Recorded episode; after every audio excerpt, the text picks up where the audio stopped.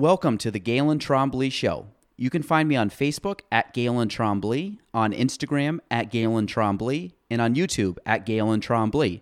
Spelling G A E L A N T R O M B L E Y. Enjoy the show.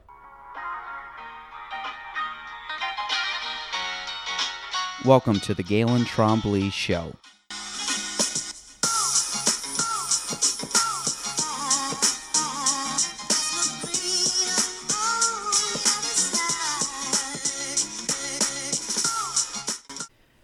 Welcome to episode 132 of the Gaelan Trombley Show. Uh, my guest today is Dani King from TDC, and uh, she is the business development manager there. And I met, where did I meet you? Uh, North Country Connection, the North Country Chamber, I think. Was that it? Okay, I, that's what I thought, but I my memory's terrible. Um, actually, I'm in year three of that program, and I'm trying to beat Seth Adams, and Seth continues to sign up. So my goal is to just be one more than Seth. But um, I met you a couple years ago. Um, you were I I thought a pretty cool position there. Now you switched over to TDC. I think a cool position there. I think a cool company. Um, so you're kind of um, in a lot of important roles, and at least I think so from an outsider's perspective. I'll let you expand on that. Um, but I'm always interested in seeing what you do, and I think you're involved in a lot of stuff. So I thought it'd be kind of cool to pick your brain and and uh, get to know you a little bit better. So, uh, Dani, so there's the people that do not know you, give us kind of a rundown of who you are, where you came from, how you got the 2021 Dani. Sure. Um, so I grew up in Malone, just outside of Malone, New York. So I went to Franklin Academy. Um, from there, I went to SUNY Plattsburgh, went to the big city for college. East Coast. yes. Uh, I changed my major probably four times, but ended up with uh, public relations. And it it's a really great program there because they really push you to get involved in the community and get that experiential learning. So I got an internship my senior year, and I was with uh, Steve Peters at the city recreation department. And as it was wrapping up and I was nearing graduation, he said, "Oh, hey, there's um, a job opening at the chamber." And I said, "Oh." You know, I had no idea what it was, but it was a marketing job and it was for events and all this great stuff. And I was like, that sounds perfect. You know, I had all this, you know, new college grad confidence. I was selected to give the commencement address. So my ego was There you go. huge. I thought I was like some big shot. You know, I bought my first suit for the interview. It was great. And I didn't get the job. This is at the chamber. Yes, at the chamber. So, um, which they chose a much better candidate. Um, but I was kind of like, oh, what now? Um, so I was uh, working a part time job at a hotel locally, and I was like, you know what? I'll just kind of float along. And then Jody Parks called me and said, hey, we need someone part time at the front desk. She said, this is not a full time position. You know, it's not what you were looking for originally, but I was like, hey, it's a foot in the door. So I did. I was the office assistant. I answered phones. I helped tourists find brochures. I moved the conference room tables around. And uh, about three months in, I was applying to jobs all over, just trying to, you know, get into the PR and events game.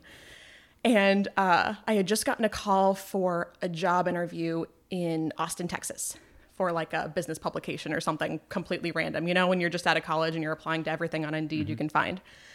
And I was like, oh, well, that's really cool. And the next day I came into the chamber and Sue Matton approached me and said, hey, there's an opening in the economic development department.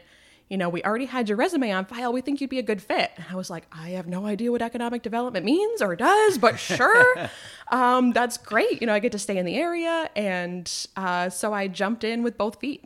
Um, I still wanted to do events, so I started a wedding planning business on the side Okay.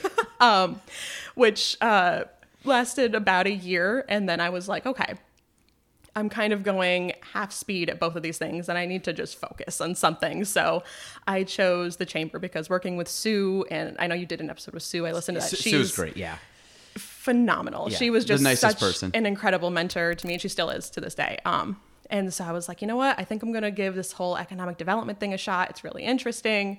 And so I went back to school online. I got my master's in economic development uh, and workforce development, and then the whole um, transportation cluster thing came to be, uh, and NamTrans became, you know, a real thing. And I was selected to step into the director role, the first director of NamTrans, um, and that was really interesting to take an organization kind of from uh, the brainchild of so many great leaders in our community um, and just make it an actual thing.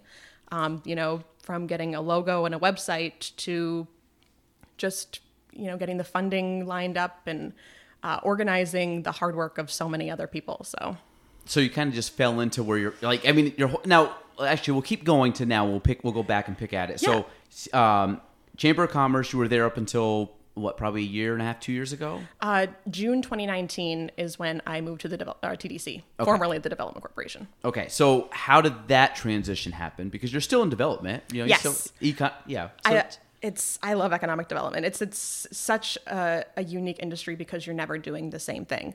Uh, you're working with totally different companies with totally different industries and types of people and personalities from different parts of the world, and it's just and you're you know a part of something so much bigger. You know, bringing um, helping to bring you know companies here that are creating jobs, and you you know see your neighbors and people that you know who you know find really great career opportunities there, and you just feel like you're really contributing to the heart of a community and that's what i love about it so as the business development manager. So what's your what's your day to day role? Like, what do you do? right so um i well i wasn't looking to leave my last job i uh, was approached about this role and i waffled on it for a very long time i was very very happy um, where i was and it was just kind of a step in uh, not a new direction, but a next step in a different direction. So at uh, TDC, uh, my role is really I have my hands in a lot of different things,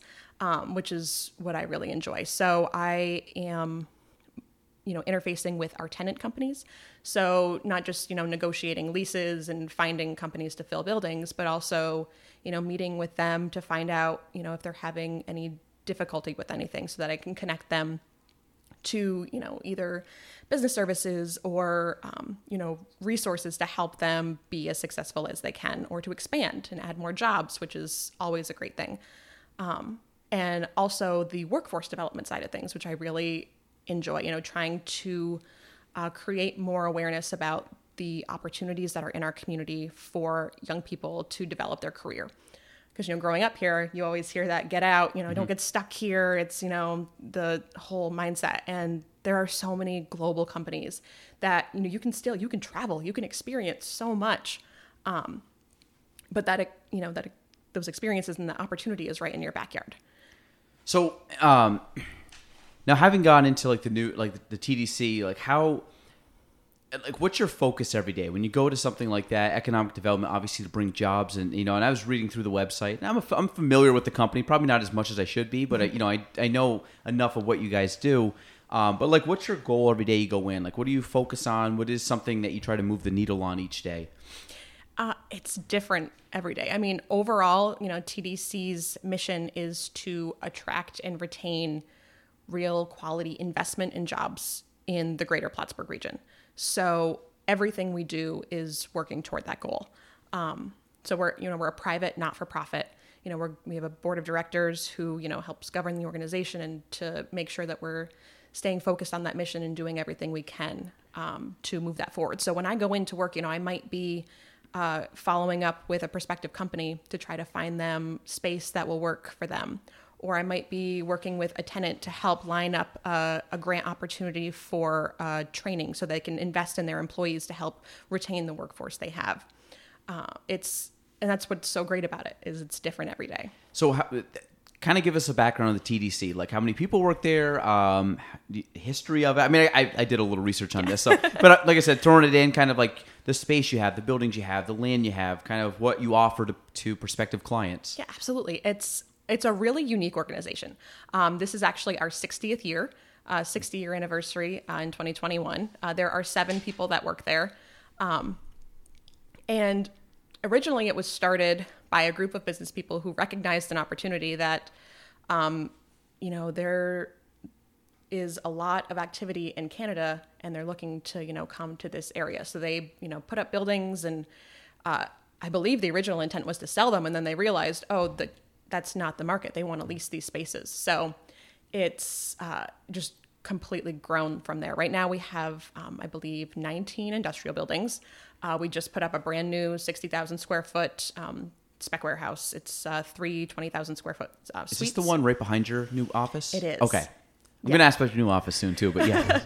uh, but uh, over 700,000 square feet of premier industrial space. Our buildings are impeccably maintained. We have uh, phenomenal uh, facilities and projects manager Roger Livernois. Anybody who's in manufacturing over on that end of town knows Roger. He is uh, fantastic, and so it's good quality space, and we're more than a landlord. You know, we're really trying to help these businesses succeed and grow and do what they need to do to stand out in their industry. So at TDC, you guys have locations on on the base. I say the base, the old base, like the old not base, but uh, the old airport. Yes. Right. So you have that. You have the one down on Banker, right? Because you have that little space there on the right, across Mm-hmm. from the town offices, and then Champlain, you have some too, right? Yes, so- off of Route 11. Our primary park uh, right now is uh, Air Industrial Park. So that's where, um, along like Military Turnpike, Area Development Drive, Industrial Boulevard, Like all through and. Schombeck and all them. Yep. Um, so not all of the business, businesses in there are TDC buildings, um, but there are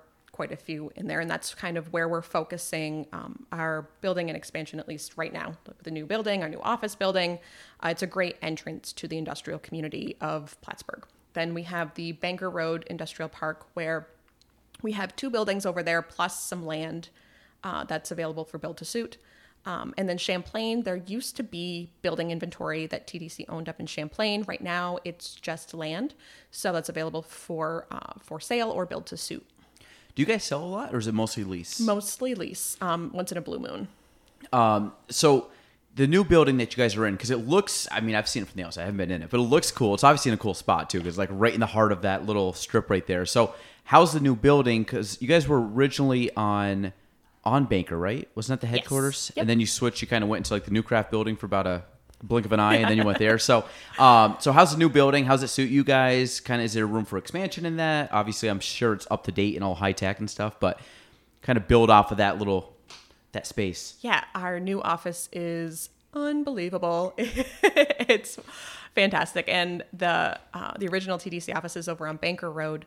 Um, we actually moved out of there because we had a tenant who wanted to expand, and so you know our mission is not to have you know a great office. Our mission is to encourage investment and growth of jobs. So we were like, absolutely, we moved out of that space and moved into the new craft building uh, temporarily, knowing that we were going to be building an office.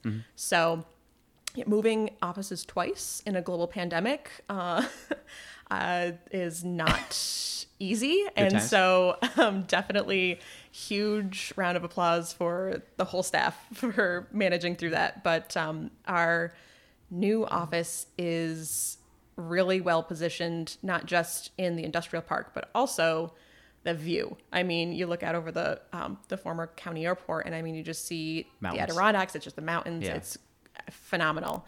Um, and so it's really a great spot for, you know, in the future when things are more normal and we're able to invite prospective businesses in to, you know, get to know the area. It's a great first spot to visit. Have Have you guys found? I mean, with the border being closed, that have a big impact, or are you still able to do some stuff? It's it's really difficult. Yeah. Um and you know, it's a tricky subject because, you know, we there's really there hasn't been a lot of movement as to what we should be expecting. Um, so in the background, you know, we still have a lot of great relationships with um, folks up in Canada. So we're trying to, you know, plan for some things to re-engage those relationships once the border does open. Um, and I know that there are a lot of great leaders in our community who are pushing to get some sort of plan for reopening.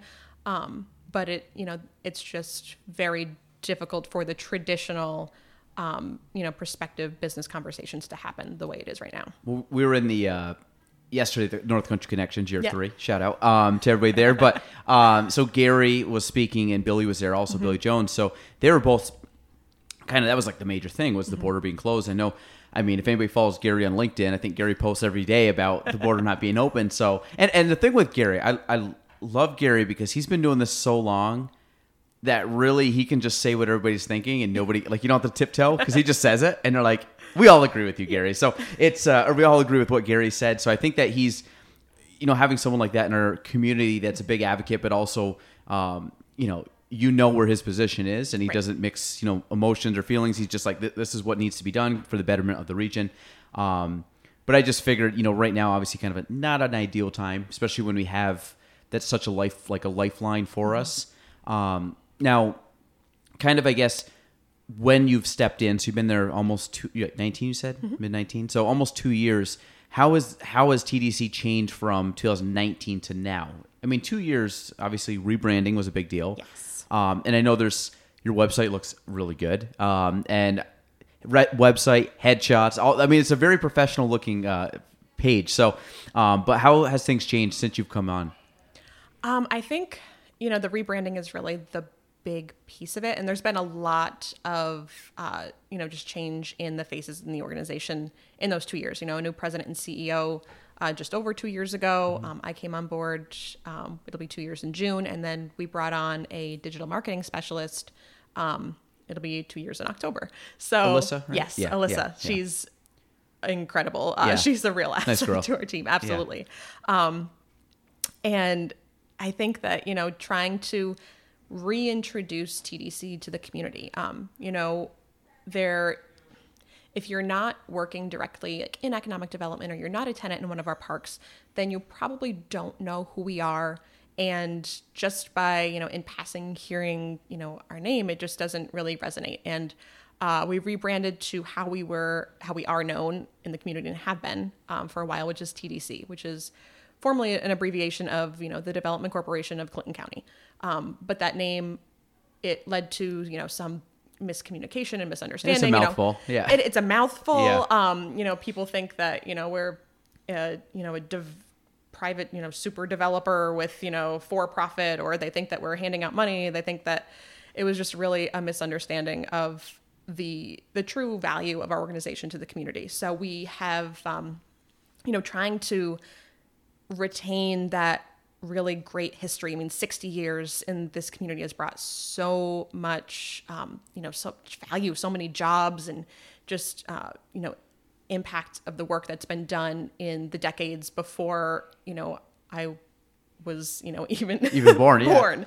Yeah. Um, and so trying to retain that and, you know, give it a new professional look with our logo. I mean, Boire Benner Group did our um, our logo design, and they worked so well with us and uh, doing our website and getting us kind of really um, well positioned to have these conversations with you know prospective companies and with our partners in the community.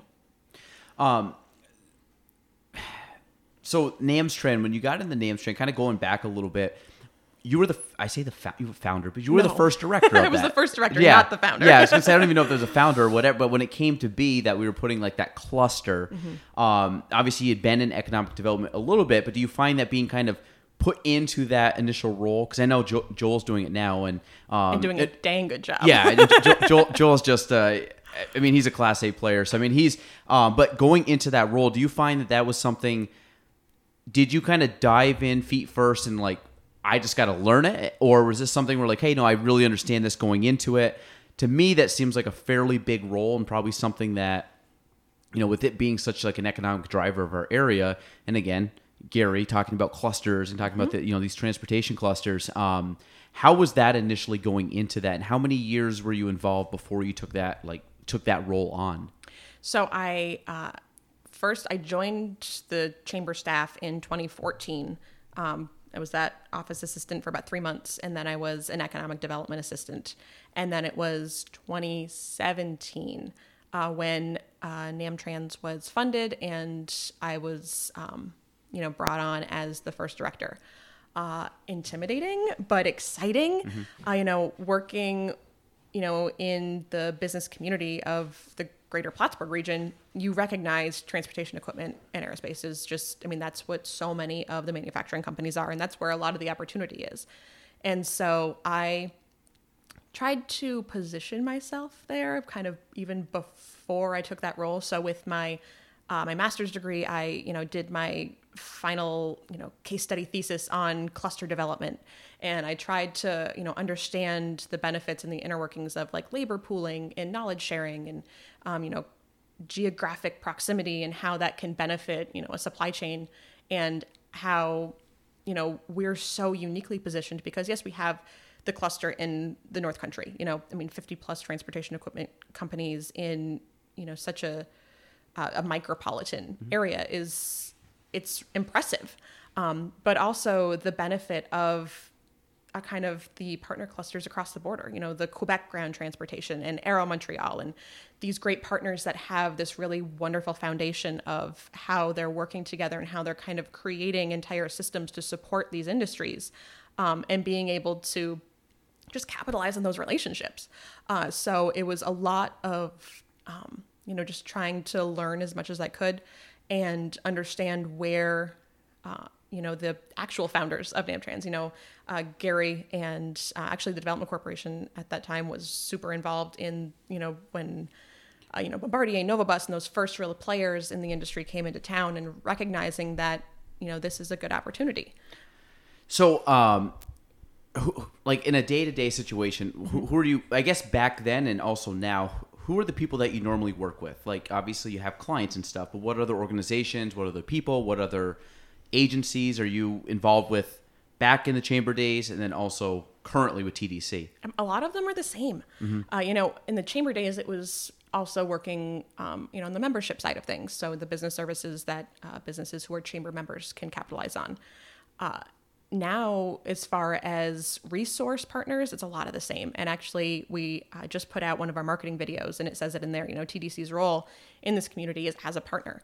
You know, working with the chamber, working with, um, you know, technical assistance centers like SciTech or you know the community college and the IAM and SUNY Plattsburgh, um, and pulling in every aspect of economic development from labor pipeline to you know support services for these companies who are coming in and need assistance to learn how to do business in the U.S.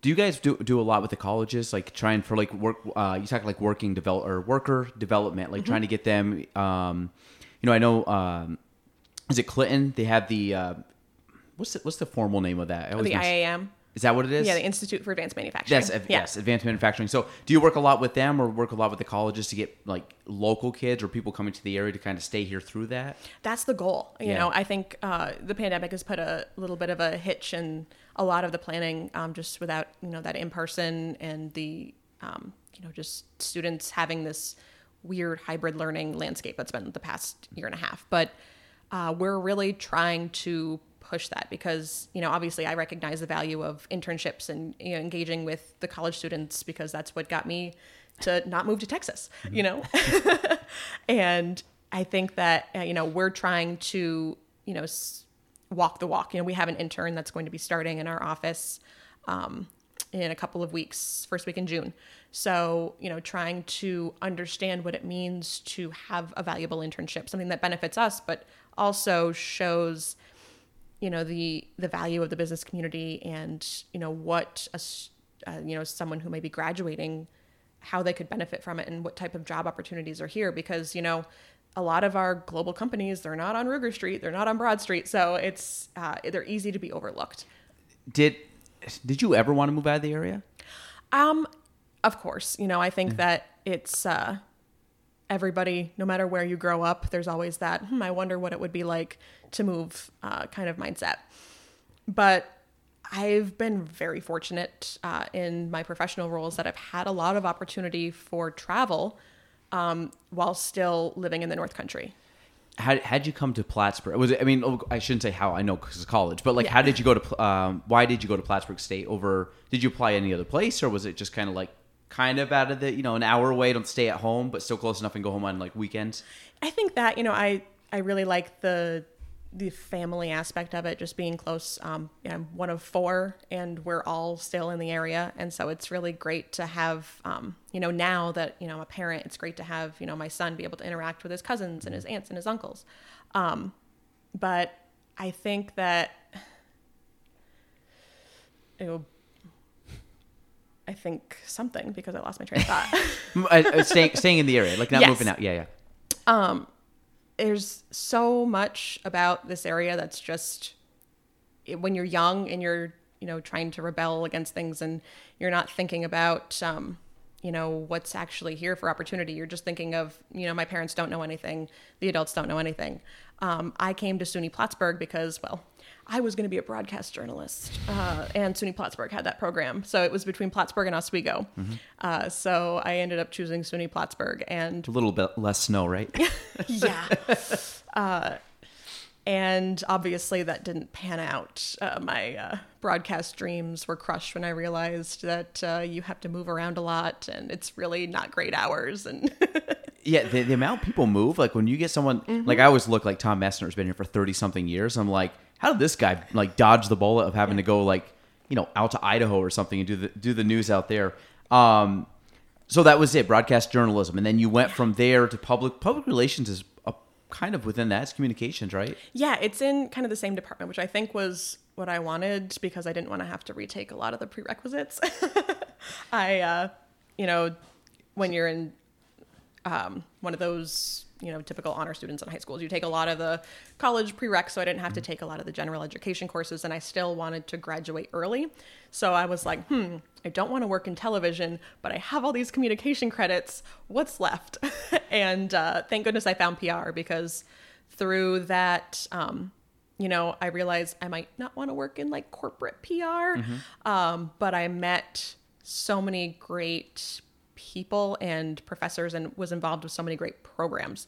Um, like uh, Professor Colleen Lemza and the Shine On program, that was a huge influencer of you know most of my college education and how I decided to, um, you know, come to stay in the area. Um, you said Colleen Lemza, right? Mm-hmm. I'm on. I, I just joined a board. I'm on with her, and I haven't. I actually have heard her name over and over again. I haven't met her. I might probably should do some research and get her on here and talk to her. But um, what is she the professor of? So she, um, she's a professor of public relations. I'm not sure if her That's her title. She, Title she, just did like the. NASA thing with all the kids. yes, that Shine On. Oh, okay. So uh, yeah, see, this is I'm like I. This is me. I went to college. I went to Plattsburgh State. I was three and a half years, and I was like a. I was like a.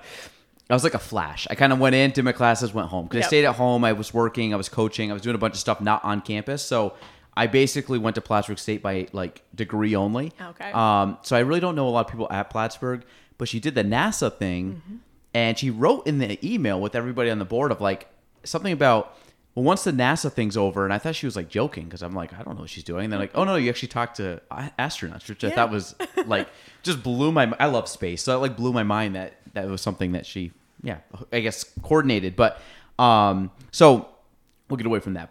But public uh, public relations. Did, I mean, besides you got the degree in that. You went right to the chamber, right? So there was nothing in between that. But you, I mean, No. public relations is you can use it in pretty much anything. Exactly. It's it's all about you know communication skills Mm-hmm. and written skills and how to basically communicate with your public. Do you uh, do you like writing? Uh, in some respects, um, I am a procrastinator a lot of the time. so if I have like you know big involved things to write out, I you know don't always get. So you to work right good away. under pressure. Yes, Okay. very good under pressure. Um, I can crank out a ten page paper in a, a night as long as I have enough Red Bull.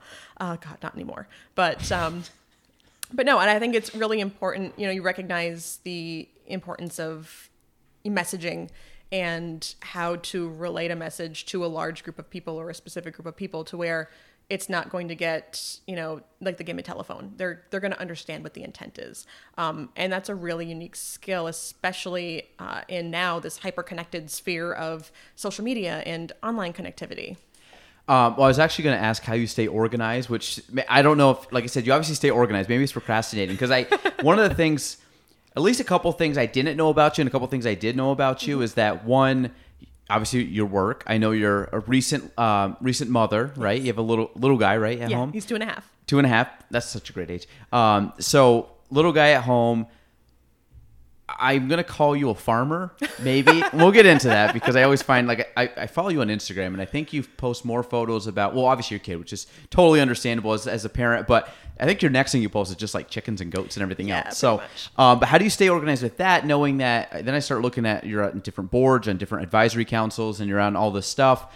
How do you kind of package this all in a day and try to keep yourself sane because again we were just talking off air before we started both have young kids it's that adds i always i say this all the time if you i didn't rec- i didn't recognize this before i had kids but the amount of free time you have before you have children and you take it for granted then once you have kids you wonder how you didn't get more done before you had kids because now you get more done when you have kids, but it just feels like you never sleep. Or we're drinking coffee all day long. So, how do you keep all of that together in your day? Like, do you have a systems? Do you have kind of the seat of your pants? Like, how does it work? Um, I, I should have a better system. I really should.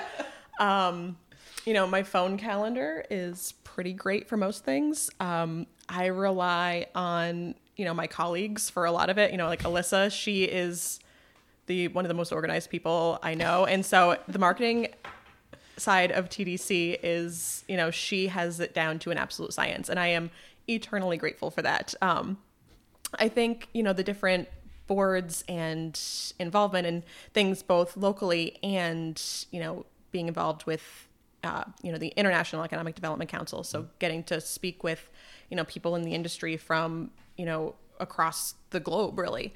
Uh, I think it helps because, you know, I'm not just focusing on one piece of the puzzle. Like, I'm not just doing, you know, my work on project A, you know, and then going home. It's okay, I have a call with this person and I have a call with, you know, this board and I have to finish this project by Friday. And it just kind of allows me to segment things. Um, which might not be the most uh, productive way, but it, it's working for me so far Yep. um, until I can teach my son to use Google Drive, and then we're just going to be set. So, do you have a? I, I always struggle with this. As I'm trying to. I've been. I just get stressed out because not. I love what I do. It's just when you look at everything you have to do, and then it just gets overwhelming, and then it gets to the stuff that I'm not getting to during the day, and that stresses me out because I hate. I hate delaying stuff that should be done because I don't like to procrastinate. I'm kind of one where like if we can do it now, let's not wait till next week. Let's just do it now and get out of the way. Um, but I do have a hard time with shutting work off. My mind's always racing. When I go home, I try to. I'm not good at it. Like it's something that I struggle with. Do you have, are you able to really separate work, go home, hang out, you know, husband, kid, th- that's kind of like family time. Can you separate the two or is your mind like always taking projects home? Or are you Is it, depends. And I mean, I think I overwhelm myself with home projects too, Okay. which was uh, pretty easy to do, you know, working from home. Um, and then now, you know, back in the office uh, and, you know, going home and seeing, oh, I've started all of these hobbies and we've started all of these projects here too. Um, you know, I think being able to be connected and still work from home when I need to, or, you know, if an email comes in from a tenant after hours, I'm still able to respond. And I like that um, because it makes me feel productive and like I'm providing value that way. Um, but I do also completely recognize the importance of kind of putting my phone down and just being really, you know, intentional and present with my husband and my son. Um, but right now we're doing a big like home renovation project, so it's like Why not, um, right? Yeah, right. You know, the cost of lumber is you know skyrocketing, but sure, let's add a dining room. Um, it's uh, it's so I go home and there's you know my husband and I actually had a similar conversation about you know just kind of trying to put too much in a day, um, and prioritizing is not always uh, my strong suit, um, but we're getting there. You know. I, I find that you know when you're a kid and you just figure your parents have it figured out and you just like go through life and you're just like I don't know mom and dad take care of it and I I I think in my head I want to always do stuff and I always want to come across to my kids that they have at least confidence that I know what I'm doing when deep down I know like I have no clue what I'm doing it's just you you know and I was one where I had kids. I just didn't read about like a manual on how to re- raise kids. I was just like, I'll figure it out, like anything else, because everybody's different. And when people always ask me for advice with parenting, I'm like, number one, do what works best for you because it's completely different. My, what I'm going to say is going to be completely irrelevant to whatever you do because everybody's got different schedules and work and human emotions are a real thing with little kids and um, especially at two and a half, you know full well. Um, so it's like just trying to organize all that and like just recognize like your day's not really like you just don't know what you're doing every day. And i think it's i'm, I'm good at when i say get stressed out and stuff i'm very like I, things can happen and change. Like if mm-hmm. this something changed or change I'm, I'm good i'm flexible. I don't get like worked up if something changes.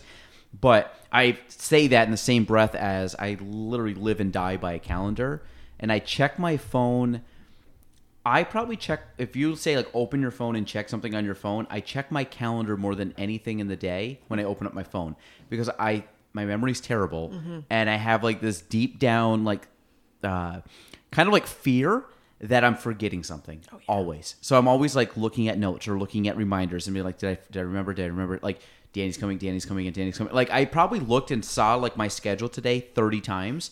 Like it never moved. Like you were coming in at the certain time of the day, and I just continue to look at it because I'm like, well, did something get added? Did something get changed? And I'm just like, I don't know. It's like it's a problem. It's a real problem. But I just find that we never have anything really going correctly. It's just kind of you just stumble through life and figure it out, and life gives you more stuff and takes stuff away, and you keep adding. And I don't know. I just figure if kids look at us like we know what we're doing, then at oh, least yeah. we're kind of faking it till till hopefully they're old enough to realize like that's all right. Mom and dad gave it the best shot. I didn't get too screwed up. So calm, and confident, right? yeah, that, I, yeah, I love it. So um, farm life. Talk about your farm life here because. Um, I don't know. I'm going to put that under hobbies too, but I think farm life. Like, what got you into that? Is just the fact you live out in West. I say Western New York. It's not really Western, I guess. Was it Northern New York? Is that what you call it? Yeah, I mean it's west of here, right? Because they always say like Western New York is like Syracuse and out, and I'm Oh, like Buffalo. Central or Buffalo. I'm like, Yep. to me, I always think Western. I think Western is literally past the turnpike. I'm like, that's what, like even Ellenburg. I'm like, that's Western New York. I had a buddy who lives in uh, uh, St. Lawrence County. I'm like, you're like West New York. He's like, we're not in West New York. I'm like, well, West North Country. West North Country. There we go. We'll call it that. So, how did you get into the farm life? Oh my goodness. Um, can I say it's a product of the pandemic? Um, I'll blame it on COVID. I think we can do that with a lot of things. Uh, but no, I we were, uh, you know, it was last spring, and we were, you know, looking at being home for quite a while. And when we bought our house, uh, we live in Franklin County. So when we bought our house, you know, we're the only house on the road. It's uh but I'm like 5 minutes from a Dunkin Donuts. So it's like literally dream location. Um but it has this big horse barn. And I was like I am not responsible enough for a horse uh ever. Um but I would really love something more low maintenance. I was like chickens, would be so much fun. You know, we had at that time two dogs and two cats and I'm like, "Oh, you know, some outside animals would be so great." and I just kind of would get like the look from my husband. And uh, when everything happened and we were stuck at home, I'm like, well, you know, you know, our son is, you know, he's home. He's not going to daycare right now. It'd be great if he had something educational, something to do. And that's how the chickens came to be. We started with 10. And then before spring was up last year, we got six more. And then we have six more that are getting ready to go into the coop. And uh, he, my, uh, I was saying how I was at Tractor Supply and they had a bunch of chicks marked down to like a dollar and they looked sad. And I was like, you know, he's like, well, get six more then, you know? And then I'm okay. Wow. So, you got over that hump pretty quick. Yeah, uh, the big one was the goats. Uh, so that was actually, I think I really worked our uh, first wedding anniversary on that one. Like, what a gift. Do you have mow lawn anymore? Well, they're they're in a run. Okay. Um, yeah, I uh, it's too nerve wracking for me to do free range, but they have a big run, and we actually just um, opened up the gate so the goats and the chickens now like intermingle. Um, it makes me feel better because I feel like um, our Kevin, our goat, he has the the big horns, Yep. and uh, he I feel like is a good protector of the chickens. Keeps like the big scary birds and other things that'll come and get them. You, you kind of have like a real life Charlotte's Web, right? Kind of going on slowly without like all. I, we, we um we actually watched like a portion of that like months ago, and I'll I'll be honest, like I watched as a kid, and you're like farm animals, and we watched probably like 20 minutes. And I just changed. it. I was like bored. My kids weren't really into it, and I was like, it's a little more gruesome than I thought. Like the Mm-hmm. Oh, yeah. 70s, man, those kids grew up hard. So. Or our parents, I should say, grew up pretty hard. But yeah, it's not it's not like the feel good story of like Babe or like something else. So Charlotte's Web, pretty pretty wild. But um, so goats, chickens, how much maintenance do you have on these things? Um, it's you know, there's we want them to have a good quality of life. So there's some you know cleaning out their little habitats and making sure they have enough, um, you know, to eat and to graze and trying to rotate things as much. Um, my husband, as much as he was not uh, excited about it, he's he's a rock star, and so when it's like 30 degrees below zero, he does all the barn chores.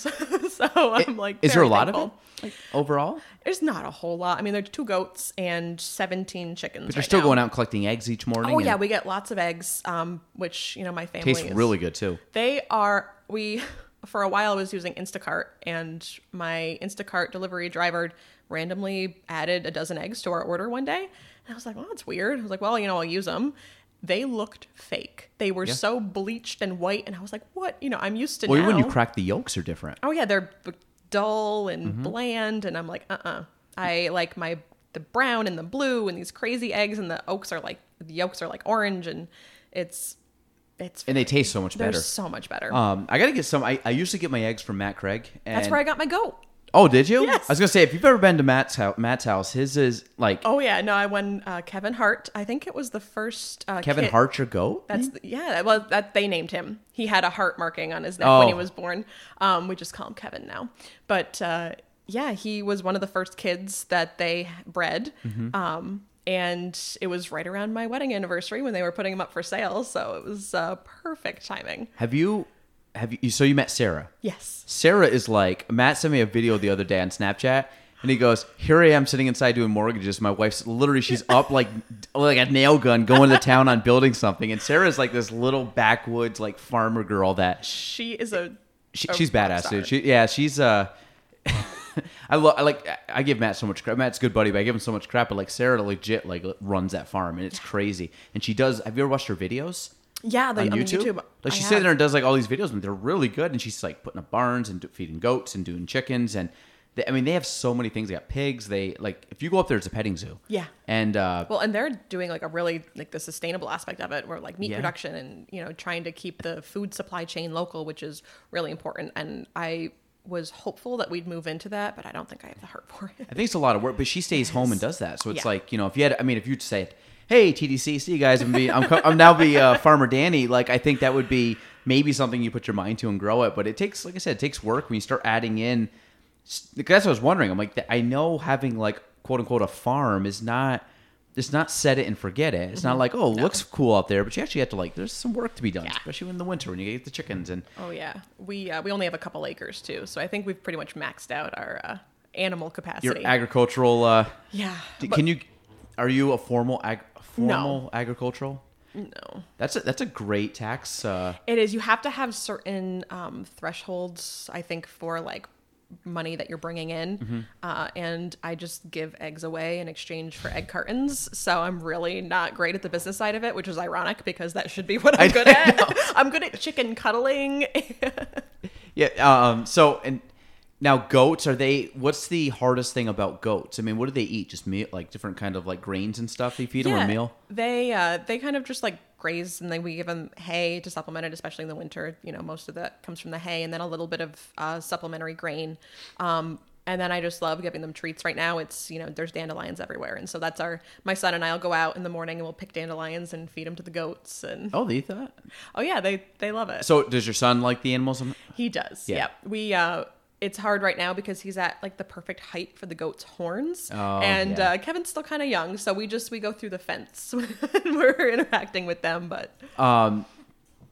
So I guess motherhood. How was motherhood? Because I mean, two and a half years. You. you you're used to it now. You're in it. Like your day to day is just like We're in it. It's kid. It's kid. so, um, how has that changed from where you were before to now, having to factor that into the schedule versus again, we kind of I just said before, like Mm-hmm. Before it's like you have all this time, which you don't realize you have this time, but you Right. have it, and now all of a sudden you have this live human that like literally relies on you for everything in life, and whether you fake it or not, but you you kind of get through and figure it all out. But how has motherhood changed in the last few years? um I think in a really great way. Um it's you know, I well, first of all, it's a great outlet to do all the goofy things that I love to do. Um, like over the weekend, we decided to build like instead of a sandbox, we built a mud pit, um, and I just got to play in the mud, and it, you know, just seeing it through a two and a half year old boy's eyes is just the greatest thing. Um, you know, I built a puppet theater and so now he's obsessed with sock puppets which i really shouldn't have started because now i can never stop. You know i sit down on the couch for a half a second and he's like okay it's, it's time for puppets. Um, but i think that you know it's also i'm trying to recognize a balance between my career and my role at home. And i am only you know i'm getting to the point that i'm at because of my husband who is a like the gold standard like above gold standard. He is the most supportive and just he's absolutely incredible. Um you know he's made so many sacrifices to make sure that you know my career goals are really you know I can still travel. I can still do these extra things. I can go to conferences and stay late and do what I need to do um, because you know he's as hands-on of a father as you know anyone would expect you know a stay-at-home mother to be. It's which is sad that you have to kind of make that exception, but I th- yeah, I think the lines are blurring a little bit on that, which they is are, which is great. And that's yeah. the thing. I want my son to see that, you know, I am, uh, you know, I'm working on, you know, developing my career and I can still, you know, I don't want to say I can do it all or I can do both, but it's, it's true. Like I am a complete person. Like I love the role of mother so much and it's the best part of my life. Um, but I also have a lot of passion for what I do. Um, and I want to, you know, really kind of make you know a stamp on what I'm doing and making sure that I'm still developing myself and reaching for what I want. Yeah, the teamwork aspect of parenting is that's It's so that's yeah, and that's something that like my wife stays home with the kids, but I mean anybody that knows me is like my weekends I don't do a lot because to me that's like evenings I try to I'm getting better at leveraging my evenings. So like after this I'm going home. Like I have mm-hmm. like a fairly early day today, which is nice. But like weekends, I want to stay home and just hang out with the kids. And there's still stuff you have to do. Like there's you know you want to just kind of hang out all the time, but there's certain things like you still got responsibilities on the weekends. But it's just nice. Like I always say, a perfect day for me is getting home at you know evening on Friday and leaving like leaving the house Monday mm-hmm. in the morning because like if I can just stay home all weekend, I love it because I'm Yeah. I'm seeing people all the time. I love people, but there's still I just want a couple days where I just get to hang with the kids. I get to hang. I don't have to talk to mm-hmm. people. I don't have to like I can just do stuff mindless stuff around the house or you know watch them just go or go for walks with the kids and that's just like an outlet for me where I can kind of calm my mind and just like you said see life through a young person's eyes and just kind of mm-hmm. see how you know the the imagination coming out and like you know turning something into a boat or turning something into a Right. rocket ship or whatever. And it's just kind of cool because and then it also makes you appreciate kind of stuff you saw as a kid and then put it in perspective and you like you said you relive your childhood a bit and you're like it's it's it's kind of neat to see it from two different perspectives. Um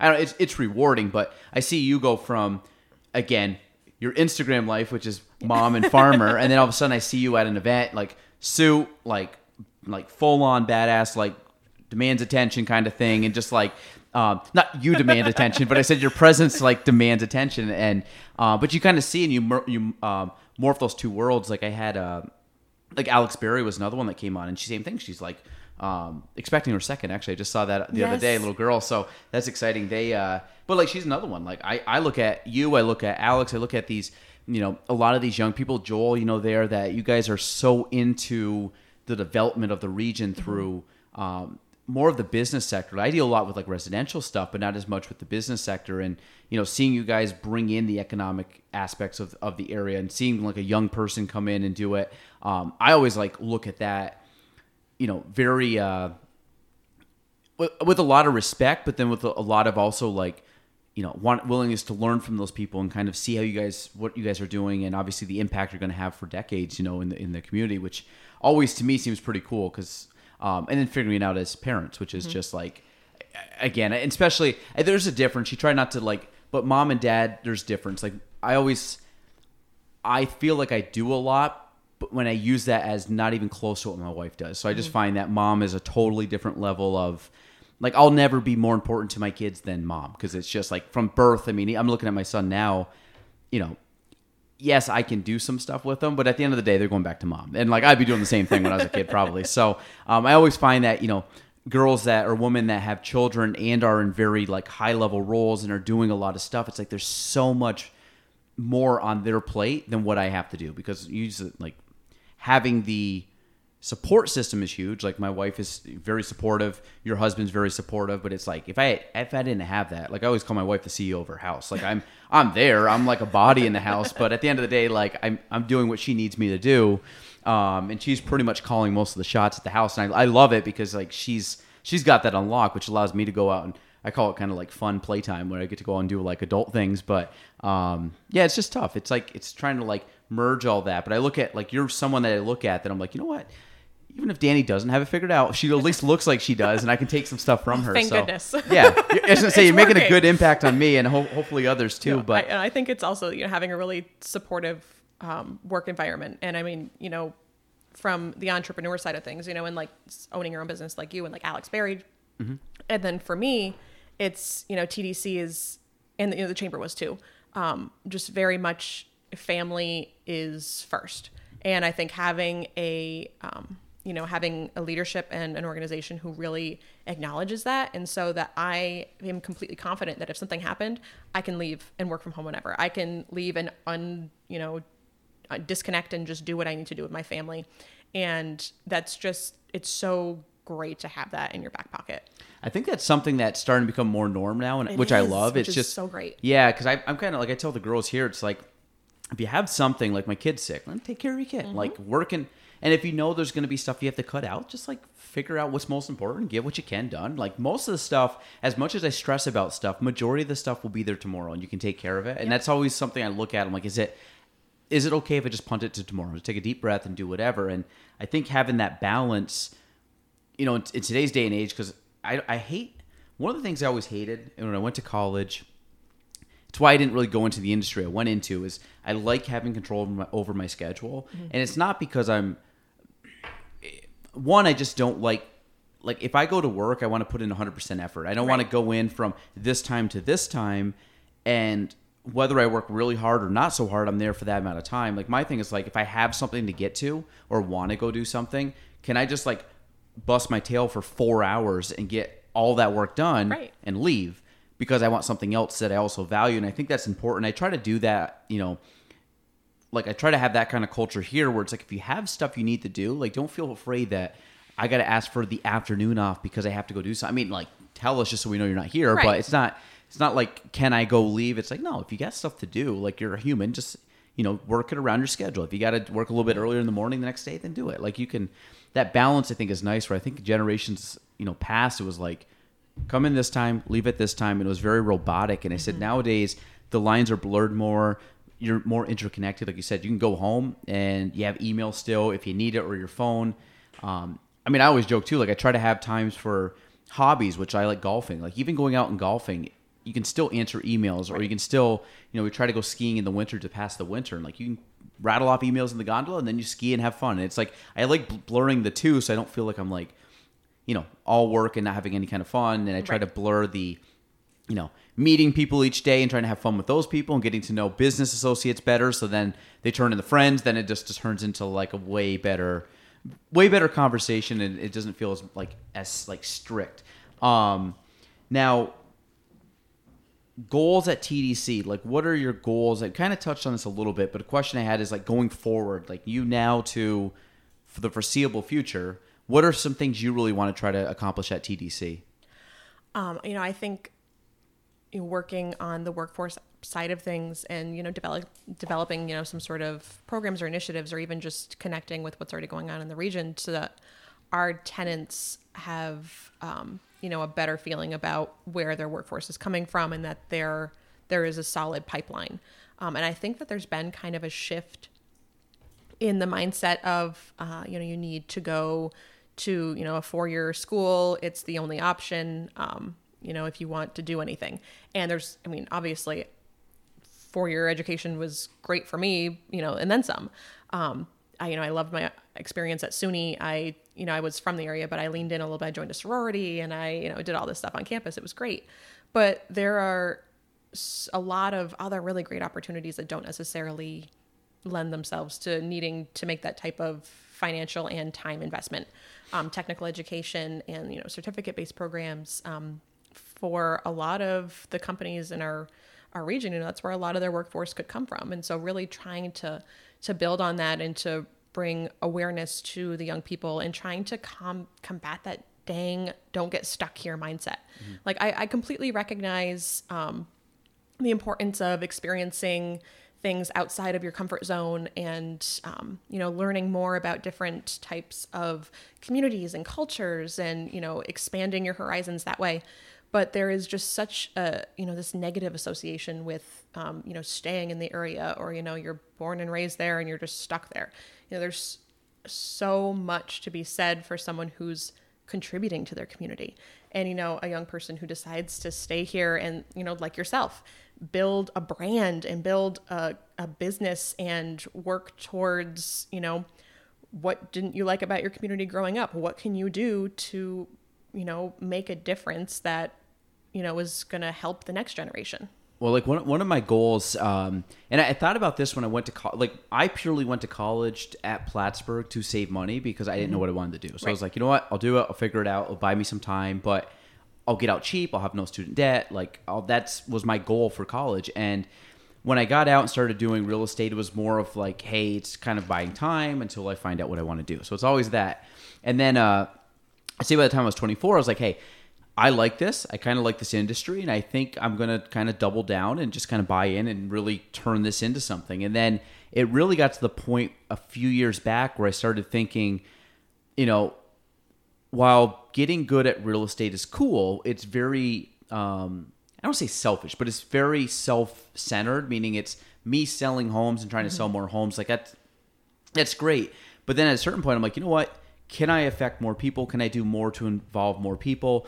So my goals have completely shifted from like me being, you know, the best agent or the top agent in the area to how do I use potentially my connections, my my um, relationships with people, my knowledge, my ambition, everything. How do I do that and grow at a fast, I say a faster clip, but I grow with people to grow the area. And I think when I grew up, like I hated when people said like, I hate the area. You got to move. There's nothing to do here. And at the time, this you know, I, we're about the same age, I think. So this was probably like meh, early 2000s into kind of like 2010. You always heard probably 10, 15 years ago.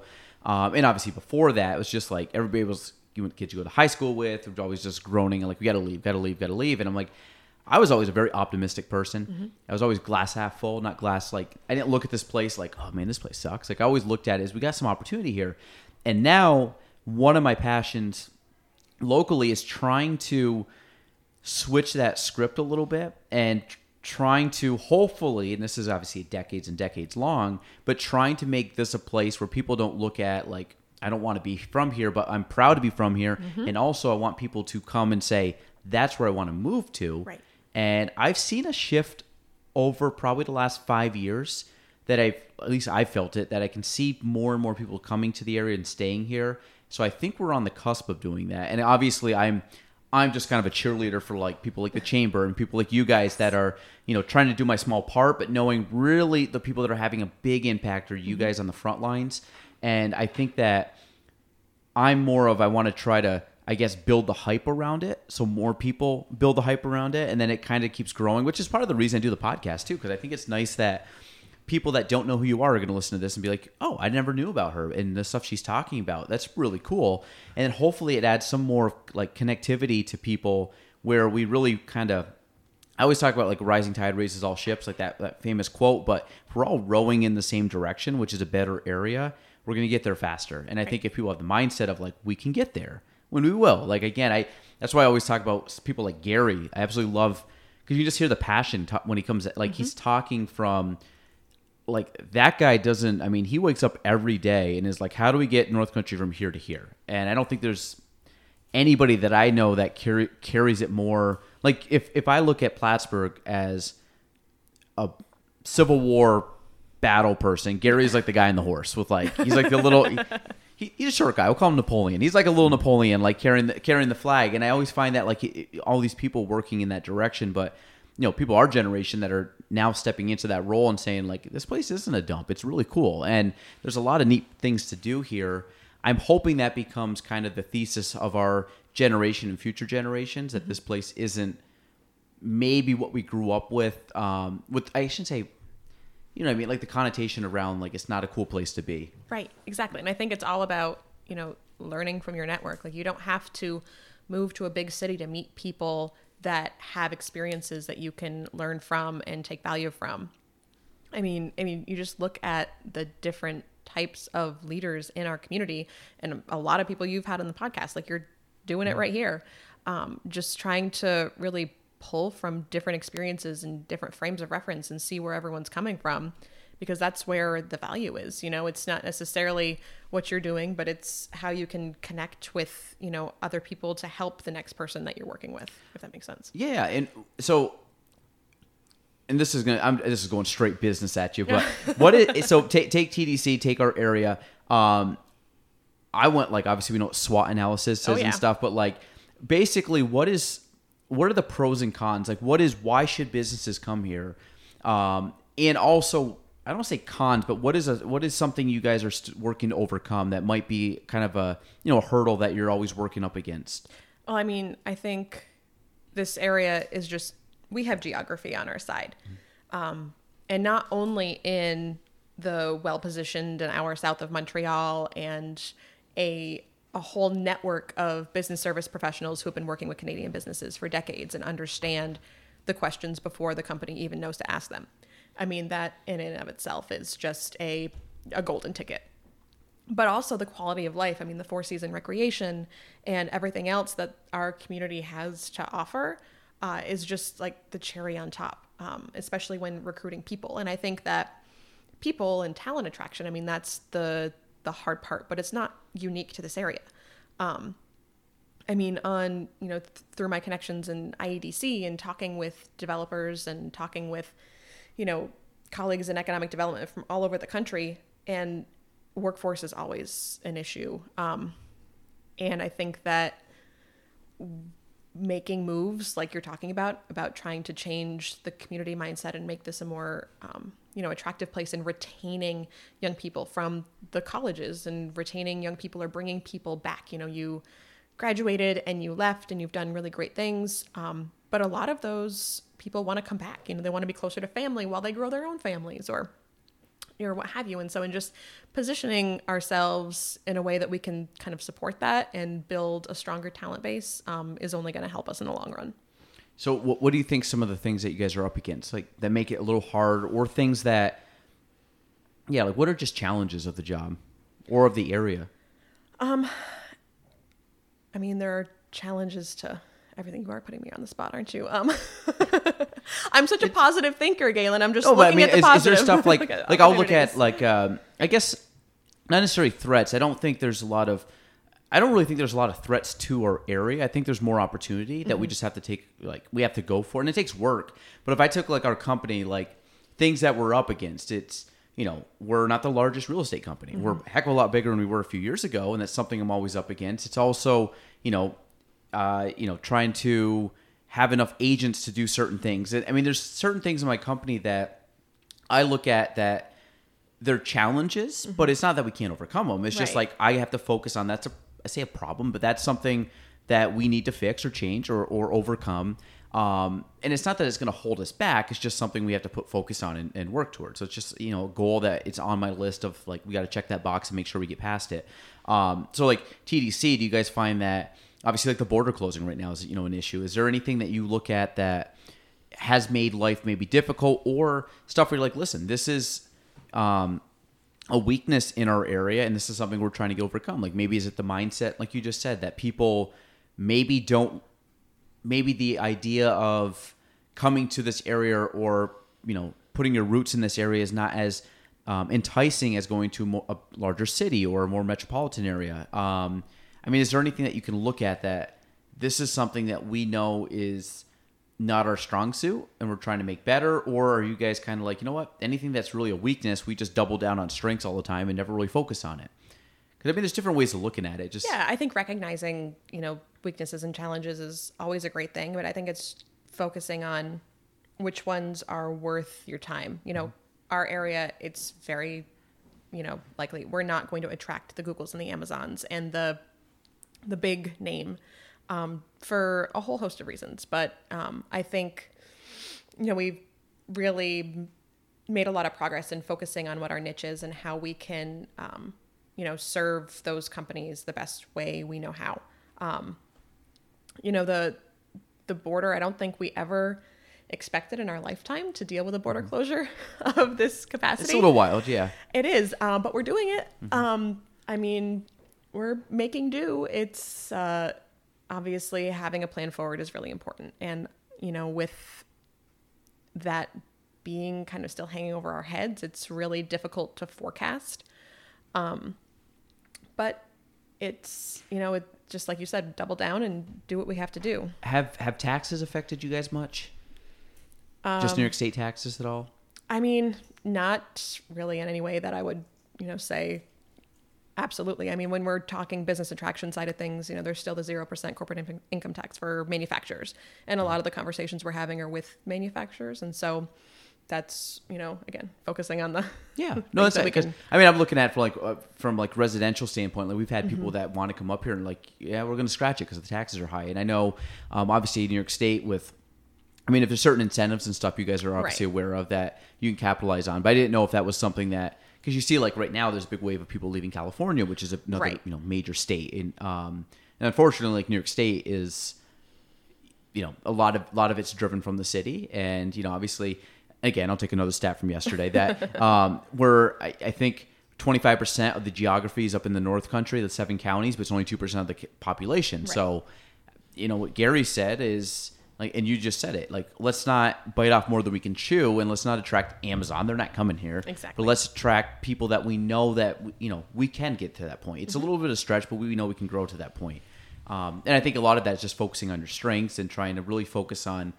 where your efforts actually make a difference versus wasted effort. Right. Even though it's the right intent, it's you know, good intent, but it's not going to happen. And I think just being flexible and creative because I mean the political climate changes all the time. And so, you know, obviously there's a lot of leadership in our community that has um, some influence there, but just learning how to kind of roll with the punches and to make the most of, you know, difficult situations and to create, you know, an attractive, um, you know, Product for you guys. Exactly. Yeah. And so, you know, how to, you know, make sure that, you know, we're encouraging companies to make, you know, not only the best decision for us, you know, filling space, but also the best decision for them and that they will be able to be successful here and to to do what they intend to do. Um, something I was going to ask you about. Oh man, I'm, I'm blanking. I just had it. Um, a sec. I got some notes here You're for good. you. Um,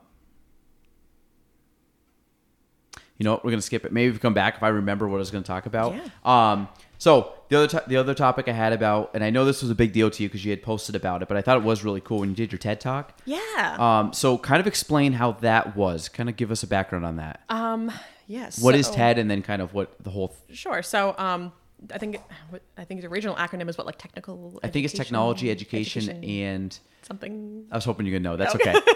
you Google Um, it, but it, it's like yeah, it's it's popular. I mean, Yes. everybody knows. I mean, that's not the common uh, way to smart people go up and talk on stage. That's how I look at it. Or interesting people that have something to something to teach. So Yes. how did that come to be? Where'd you do it? Um, what was the prep like? What was the experience like?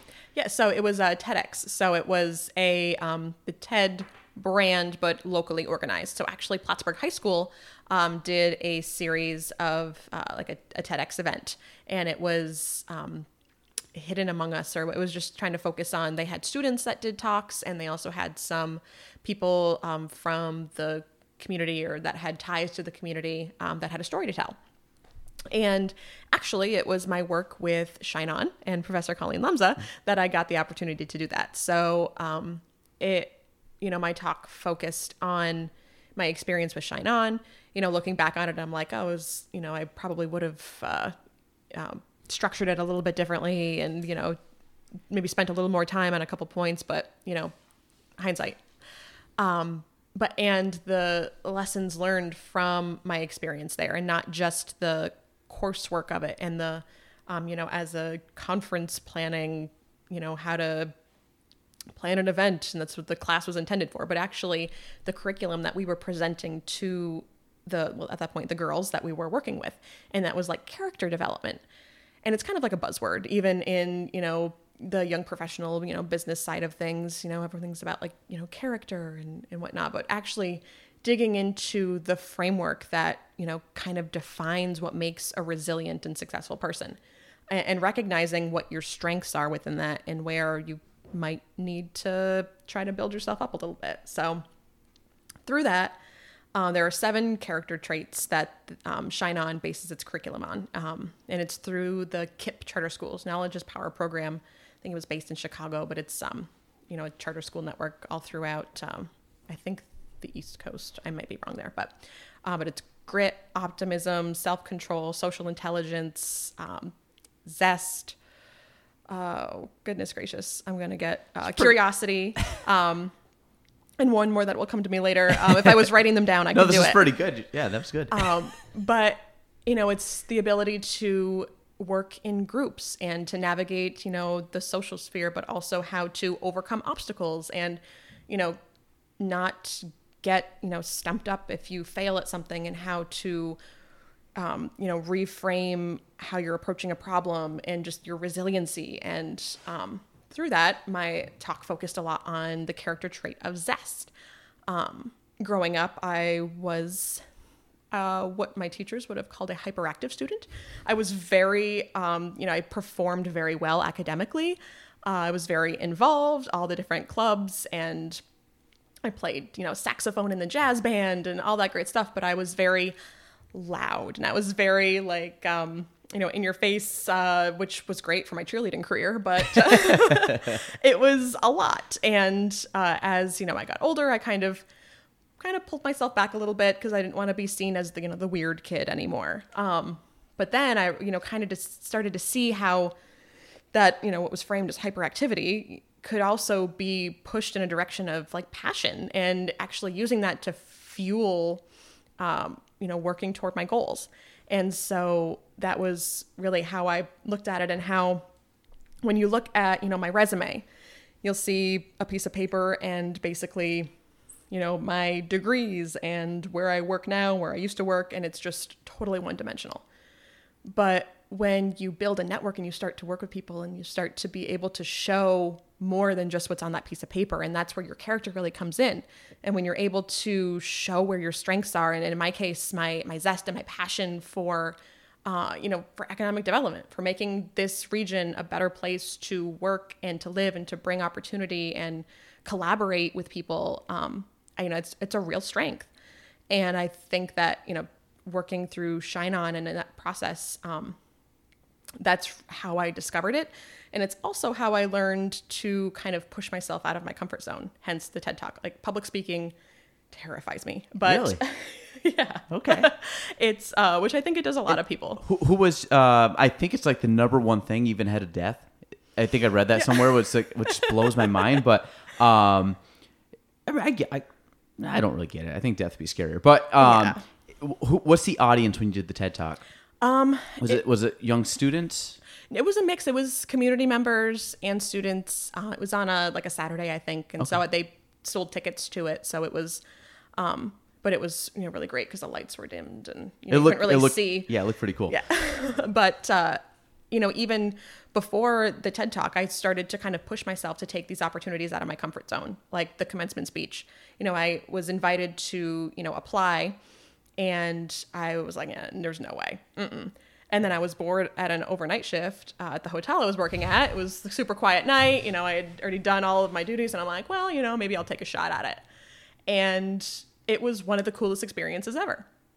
And so, you know, just trying to push yourself out of that comfort zone into exploring you know, the curiosity and the grit side of that character development uh, has really served me well. Do, do you find so public speaking? This was my experience. I want to see if your- if you you just talked about passion. If you have a passion and knowledge of something, are you fine talking in front of people?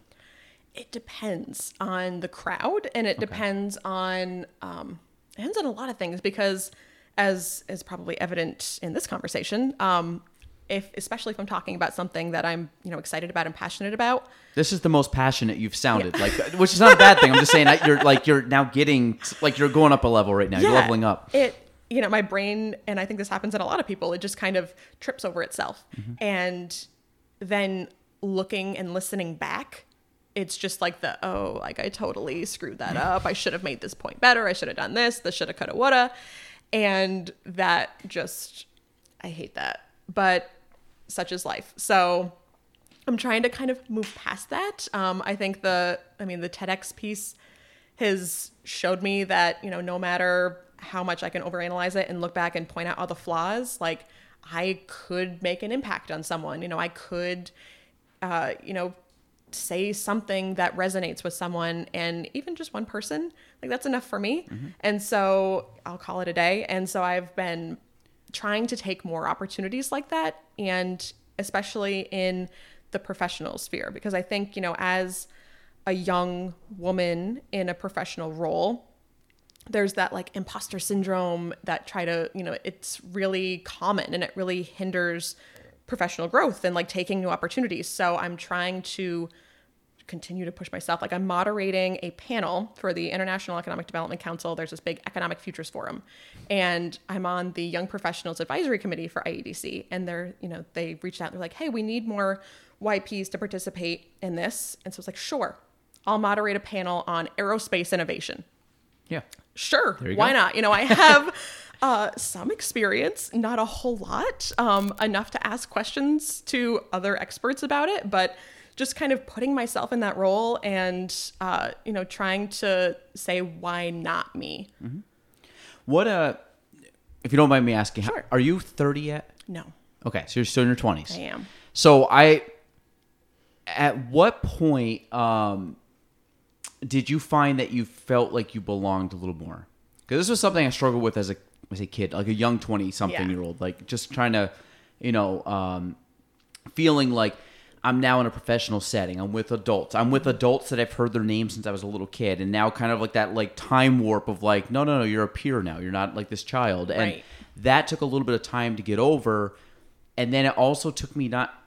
I got over that, but then I also had to get over the fact that like not only am I like kind of relevant, but like I actually know what I'm talking about, where I can step out not from like a not from an overconfidence or like a um a cocky standpoint, but I know I can hang when most conversations Right. within my if I walk into your company, no, I'm gonna be like, uh, I gotta learn. But if you put me in like a real estate setting, like I'm comfortable. And that's took me a while and a lot of it was learned. But when do you feel that you're at that level within your space? Do you find that you're still I mean, we're obviously gonna learn. Um, but do you find that you're more confident in the setting that you're at talking you just talked about like being a young professional being a female young professional in certain you know areas where economic development i was talking to sue Matton about this and you know she came in obviously at a time when she was looked at like an outlier now Mm-hmm. i kind of she's probably looking at like you know she's been in it so long that people are looking at her as like Oh, this absolutely. huge like hey let's just talk to sue first because sue knows what she's doing. She she's uh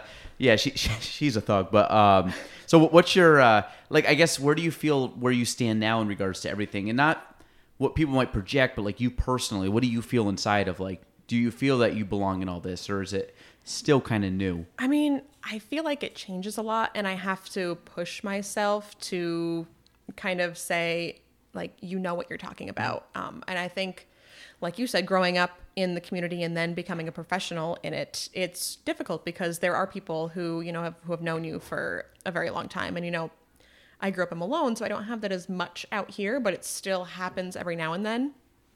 And it kind of is like a, do I belong at this table moment?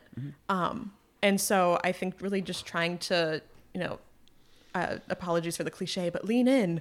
And, you know, I don't want to ever be in a position either where I feel like I, you know, can't learn because I am constantly, you know, learning from the experiences and just the knowledge base of, you know, people in the community, people just in the industry, and just trying to consume as much information and learn from as much as I can. because you have some good access. To pe- I mean, you have access to yeah. really good people. So it's like, I think if you're a young professional and you're smart about realizing like there's some very smart people locally that know a lot of their stuff, and just read about them, talk to them, pick their brain, and mm-hmm. you know, I think that serves. That's something I try to do. Is I really try to you know, if I see a news article or I see a docu or a paper or someone's giving a talk, I really try to like internalize what they're saying, um, knowing there's a lot for me to learn and knowing that there's a lot of different sectors that I need to like. Economic development fascinates me. I'm not in it as much, but I know going forward, it's something that in my brain is something that needs to happen for our our area. Because again, when I talk about my long term goal, economic development is a major player in that. So it's like kind of understanding hearing you talk, hearing Gary talk, hearing Joel talk about stuff, hearing you know even Alex from like a or Matt Boyer just talking from a commercial real estate sector, like what the jobs are bringing in and the buildings are bringing in and getting tenants and um, I think that for you, if like if you're getting invited to stuff, then you've made it. And I think in a sense, even if you're like self confidence of that's what I always get. If someone's asking me to apply or do something or go to someplace or be a part of something, then I'm like, you know what? I've done enough where they think I'm valuable.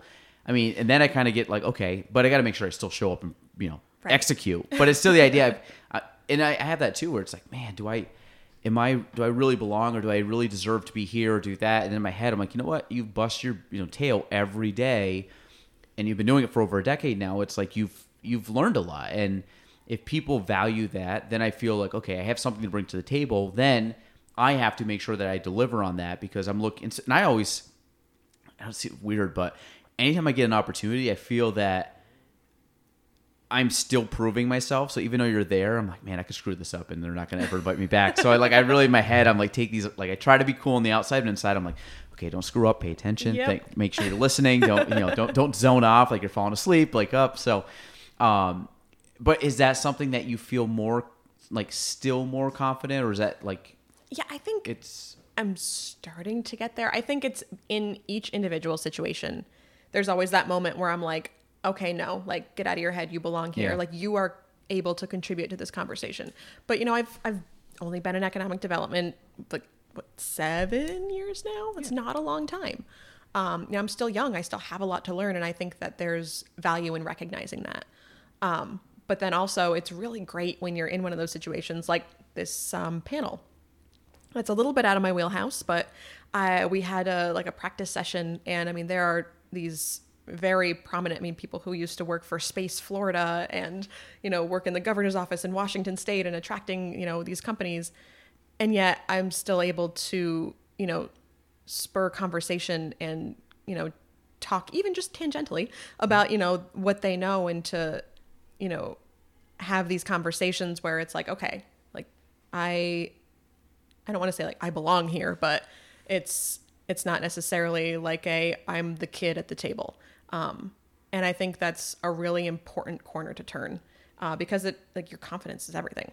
You know, like you said, you know, walking in and just trying to what was the thing you said earlier? We talked about parenting, something about looking confident or feeling yeah, cool, calm, and confident. you yeah know, just and i think that's a lot of it just how you pre- how you present yourself and i mean take the chamber like networking event i know a lot of people now so it's not as nerve-wracking Oh, yeah. but i'll be honest i go into networking still with high anxiety even though i know it's like no you're not gonna nobody's gonna know you nobody wants to talk to you blah, blah. and like i know i'm like push those like push that down be positive like you're gonna see some friends and that's still something that chews away at me because I'm kind of like I think everybody does when you go into maybe not Christy Kennedy, but like everybody else when you go in, you're like I, at this I don't know if somebody's gonna you know I feel like I'm just like a loser walking in there, and it's tough because I think everybody plays those games in your head, but it's like feel confident, feel confident, feel confident, be confident, and you know these like affirmations you say as you're walking in, and then you get there, and then next thing you know you're like closing the place down because you met everybody, and it's it's such a weird thing, and I do it every time. It's like why why do I get nervous about going and seeing friends and talking and just like relaxing and like Right. it's uh but the um yeah the panel thing that sounds pretty cool so when you're you're part of uh what is the is the international economic development council is that the same thing sue's a part Yes. of okay so kind of go over that again because i know it's a big deal Yeah, I mean it's the, the the industry organization for economic developers, um, and I'm not a certified economic developer. I've taken well now I've actually taken all the classes, so now I just need to actually study and take the exam. Um, but I feel like you know I I did my master's program, so I put in the sweat equity. I can wait on it a little bit. Mm, I say unconvincingly, but anyway. Um, is that procrastination coming in Dani listen, I got to finish my dining room first. that's yes Um, but no, Sue's actually the one who, when I, you know, I worked with her, you know, we went to conferences and I started to see how, and it's something I've recognized even just here in Plattsburgh as well, is when you run into a problem, odds are somebody has solved it before. And so pulling best practices and trying to find, um, you know, people who are experiencing experiencing things within economic development that you can learn from and pull from and things that you can contribute. Um, and then just continuing education you know to learn more about you know as um, you know as economic developers and as we look to you know make our communities the best that they can be as trends change and industry changes and how we can you know make sure that we're keeping up with that and not getting stagnant. And so um, i have been involved with the Young Professionals Advisory Committee for uh, maybe four ish years now. I went to a conference with Sue, and they had this um, like uh, happy hour for young professionals, and I met all these really great people doing such similar things in much more impressive cities. You know, I mean, they're metropolitan, just like a lot more. Um, uh, I guess people and but the things that they were experiencing were so similar to what you know we're doing here in Plattsburgh and so being able to you know pull from you know what they have to share is has been really valuable. And so through IEDC, you know, there's the the professional development side of it and the formal like webinars and trainings, but then there's also uh, well, it's been you know virtual for the past you know year or so, and um, just doing networking events and having just conversations with other people to try to see you know what's working. You know, as we are going into you know when we do our rebranding and our marketing strategy, talking with other people who are in you know similar cities and you know what's worked for them and what we can try and what you know we might want to put on the back burner. Um, and then also these forums and these like conferences and just having the chance to be in the room when there's you know when you're at any industry conference there's always like this buzz mm-hmm. of just like energy and you know optimism and people that are you know like-minded but have different frames of reference so it's not like you're sitting there with people who look and think just like you it but they have such a similar mindset and that they want their communities to be successful do you pick these people's brains a lot? Like, oh, uh, yeah. like you're still in communication between stuff and you know fairly regular. Um, every so often, it's more when there are um, like for example the YP. Um, we do these like little um, networking like lunch hours where we'll hop on Zoom, we'll have a, a, topic, and we'll do breakout rooms, and we'll you know share ideas and answer some questions and try to come up with um, you know just anything that we can use in our day to day but being involved on the committee aspect is has really upped that level of engagement, which has been really valuable. How, how many uh, young professionals are within that I, IEDC? Yes. How many young professionals roughly? Oh goodness gracious, I would not even know. Um, like in the hundreds or more? Um, fifties, hundred, something like that. On the committee itself, or no, no, like, no, just in that uh, for uh, well, I guess young professional advisory like the, oh, yeah. when you talk about the young young professionals that kind of mingle and get together. Like I look at like ADKYP, it might be you know 30 people in an event like is it yeah. roughly about that is it like more than that on the zoom calls and things like that it's usually about you know 30 to 40 people i would say um, at the conferences uh, there are usually more um, just because it's you know well of course i haven't been to an in-person conference in a while mm-hmm. but uh, you know there's the the networking happy hours and there's the speed networking you know lunch hours and so you're you're seeing um, you know different young professionals than you might be interacting with on the committee level or or whatnot but it's kind of it's good to see um, you know how many other people are out there that have a similar kind of career pathway and and how they're positioning themselves uh, yeah because i i would say each month i have like regular re- like zoom calls with mm-hmm. with other people that own real estate companies around the country um, around the state and it's a lot of it is just picking the brains of people because like I'm I'm really big on like asking like how'd you do it and like yeah. what needs to be done because like my thing is I know my level which is like only so high and I know I'm willing to put work in which is usually higher than my level of knowledge so then it's kind of like let me let me just tell me what I'm doing so I'm not just like running around and like slamming my head in the walls and trying to figure stuff out and they're like well no no, do this I'm like okay let me just do that but it's asking for help and re- recognizing it's a way faster learning curve to ask people that have already done it. So when you talk about like networking, I always look at networking ideas, and this is a lot. I get this from the podcast too. Like there's a lot of parallels in companies, like real estate to economic development to staffing to whatever it might be, mm-hmm. financing. There's a lot of stuff that I pull away from talking to people because a lot of it's business. There's a lot of parallels. There's a lot of mindset. There's a lot of this is I guess anything, but a lot of it gets stripped down to basic human um, you talked to like uh, character traits and qualities and stuff you and you were mentioning that before like in the ted um, ted talk it's like taking those and really stripping down what we do we all do kind of the same stuff it's just we have a different product or a different service and it's trying to merge like the confidence you're trying to merge like organization or trying to merge the you know the learning curve or, or how you learn and i find that goes a long way at least for me like picking the brains of so many people like you're I don't know over um, whatever episode this is, but like I've talked to so many people and like kind of hearing different, like I said, age brackets and experience levels. Like you and yep. Sue, it's very similar but different. You have different perspectives on stuff, and it but it's you take both of them away, and I just love like I don't know, just trying to find the similarities and then taking it back into my life and like can I get better after talking to Dani about something or talking, you know, you know, or even a politician. Like, what do you guys like? What do you think about overall in the community? And and like a Michael Cashman, like, what what is your thoughts on this? And he brings a perspective, and it's like, okay, like trying to formulate stuff and grow as Mm-hmm. a human, which is ultimately kind of something I like doing, like learning. Um, It's all mentorship. And Yeah. I, actually, that's one of the. I'm leading a task force um, underneath the YP committee, and it's all about developing a mentorship program within the like the IDC as a whole. So connecting those because you know, young professionals, it's really great to you know network with our colleagues and our peers, but it's right back to that. There's so much we can learn from those that have been in the industry for such a long time and who have experienced so much. Um, and so you don't want to just be in a room talking to yourself the whole time. yeah. And so, you know, we're hoping to get this mentorship program off the ground where we can connect um, either people who are considering economic development as a profession and are just getting into it, or someone who's, you know, like at my level in a career and just wants to talk about career trajectory and what things I can learn to better position myself for, you know, leadership roles down the road. Um, do you guys take a lot of?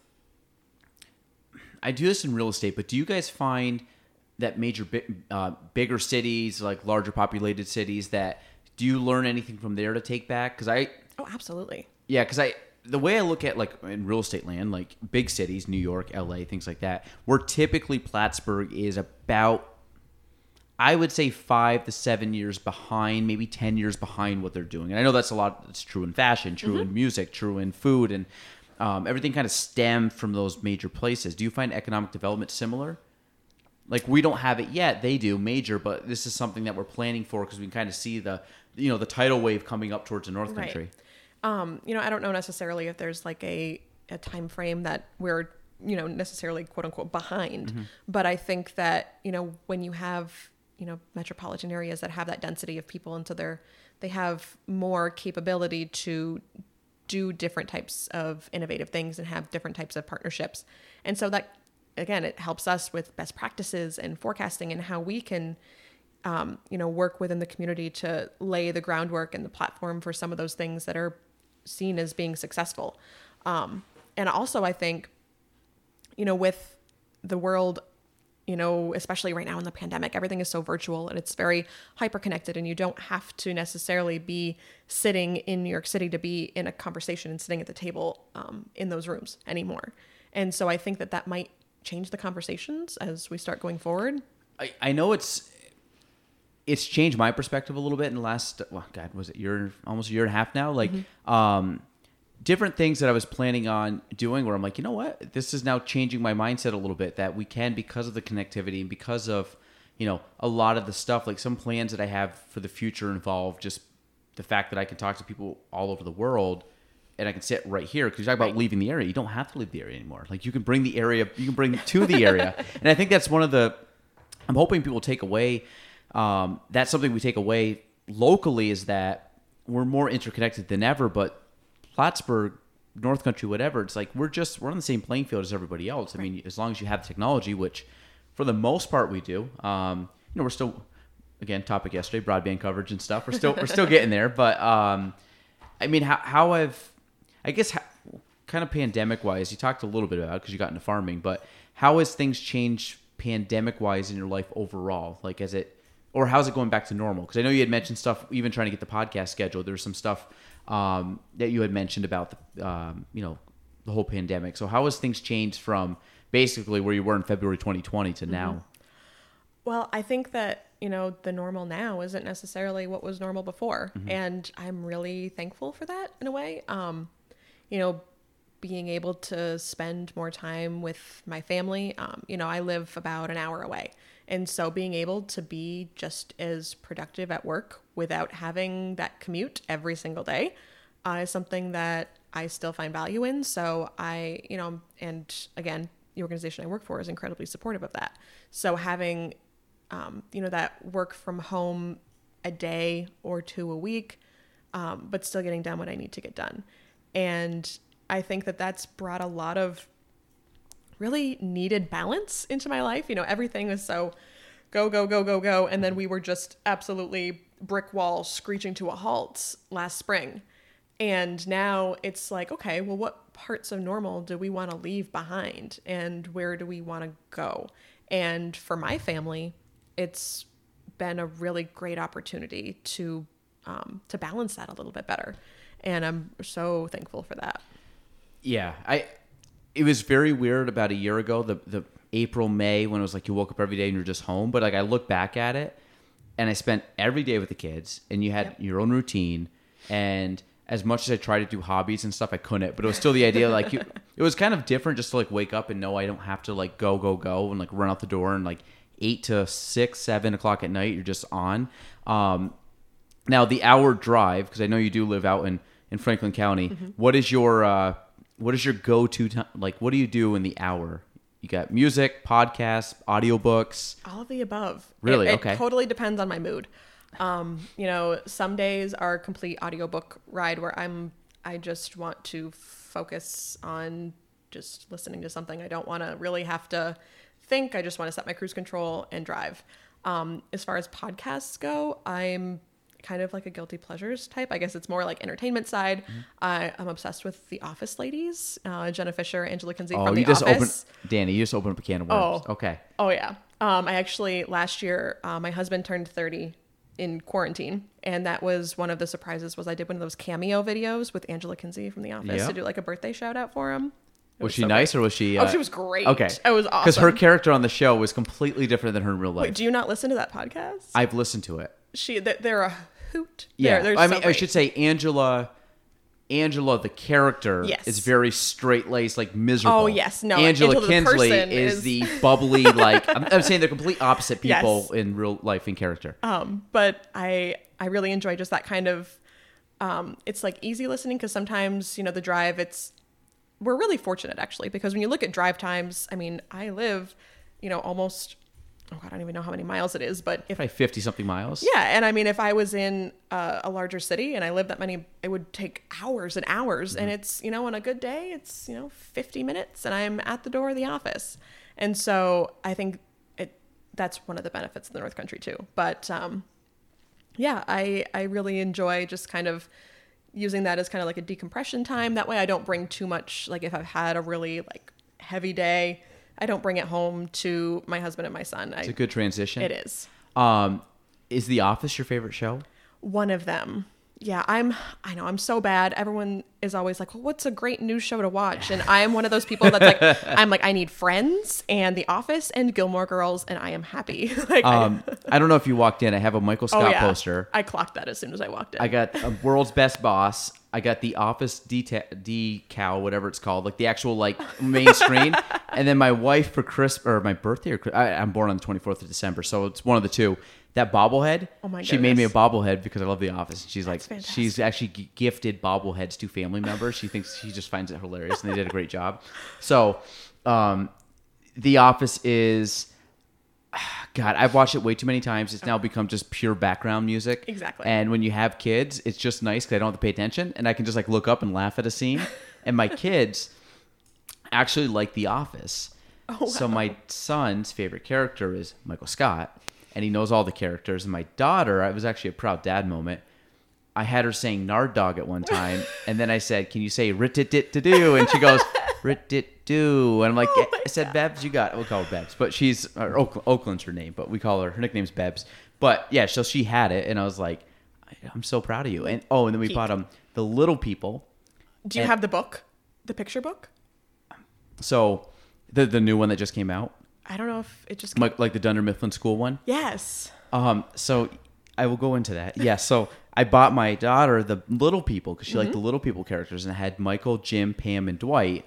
And she carries around. She did, she's gotten away from it a little bit, but there was a couple months she carried around Pam, and she called her Pam Pam.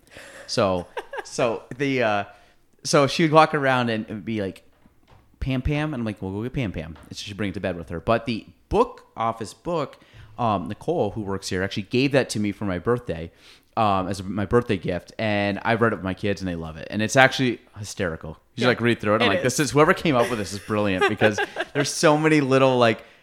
Like Creed is as creepy in the book as he is in real life, and like all of these like weird things, like Phyllis like like googly eyed over the the refrigerator, and um, it's just some funny stuff. But uh, it is that is totally my go to show. I think will forever be my go to show, Yeah. and yeah, it's just great. Yeah, so th- I I, I um, I've listened to the Office Lady podcast. The the only thing is sometimes it can be a little much because it's like sometimes I listen to it and it's funny. And then sometimes I'm like, I, I am a big like Joe Rogan. I like some. I have some comedy podcasts. I have Yeah. some other things, but those are kind of my go tos. So sometimes I'll put that on. Like I, I listen to the dinner party episode because like that's such a classic episode. and there's certain ones if I know. Because I follow them on social media, so if they like post or doing an episode, I'm like, ah, I gotta watch it at least. Like, Yeah. I might watch the Scott's Tots one because it's so cringy. It's the cringiest episode a little sweaty just thinking yeah, it's the cringiest episode of all time. But that one, like that one's right up there. The dinner party's probably cringy number two, but uh, Scott's Tots is the cringiest. For sure. And it's always the opening scene when he like pulls up the paper and Stanley just starts laughing because he's like ten year mark hit whatever, and he just I like just Stanley like laughing. But um, you know that, that's great. So music, any music that you said that's just the vibe depending on what you're feeling. Yeah, I, I think my, my music tastes are just whatever Spotify wants to put together for me. Although my uh like when they pull from everything you've listened to and make a playlist, I can't do that because I share an account with my husband and then when I'm in the car with my son, it's, you know, either um, Disney has a whole playlist of their movies as like little stories on tape. So they like recite, you know, half hour versions of. So I'll be going from like a 90s country to, uh, you know, some hard metal rock song to Baby Shark, back to CoComelon, and then into, you know, 2000s pop. And it's just, it's a ride. Co- CoComelon, my kid, like I think every kid's watched that now. Um, the one thing we actually watch it, and it's like it's it's the kids love it. It's actually good for kids, but we just sit there and rip on the father in that show. And everybody, every time any kid I know, my, my buddy said this too the other day. He goes, "Yeah, we're in CoComelon." I'm like, how? At what point did we start talking about anything but that to now we're discussing CoComelon? Like legit, like in a conversation. But the dad, when he wears like the flannel shirt, Oh, yeah. and there's also the scene where he's got is it the pink shirt with the white hearts on it?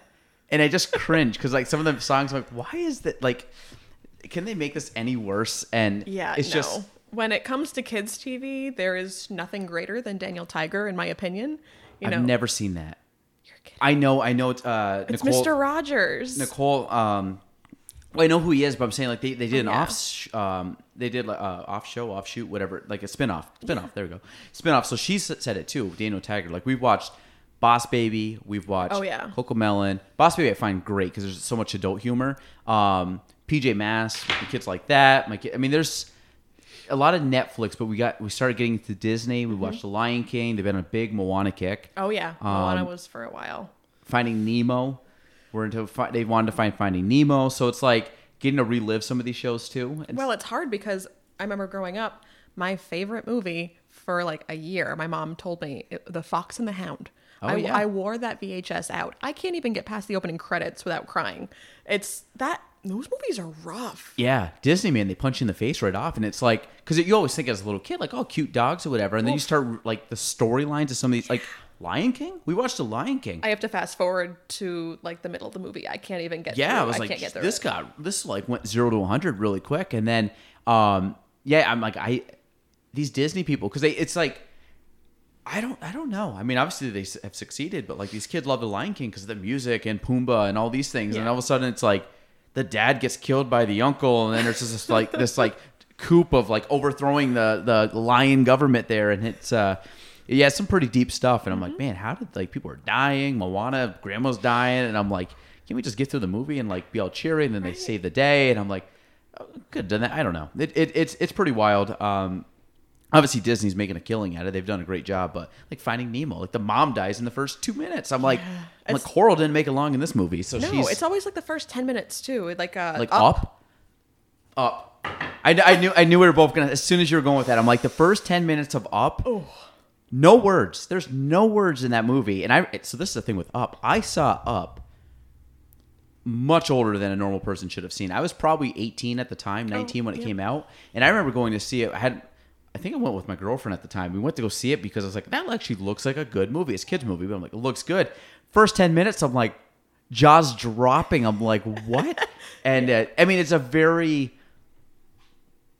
good 10 minutes, but it's Oh, very it's- it's so heavy. But that's very my heavy. Toy Story three. I think that was the one. I was either in high school. I think it was in high school when it came out, and I went with my then boyfriend, and I mean that was the movie we had grown up with, and so I was like, oh, we're all excited, and then by the end.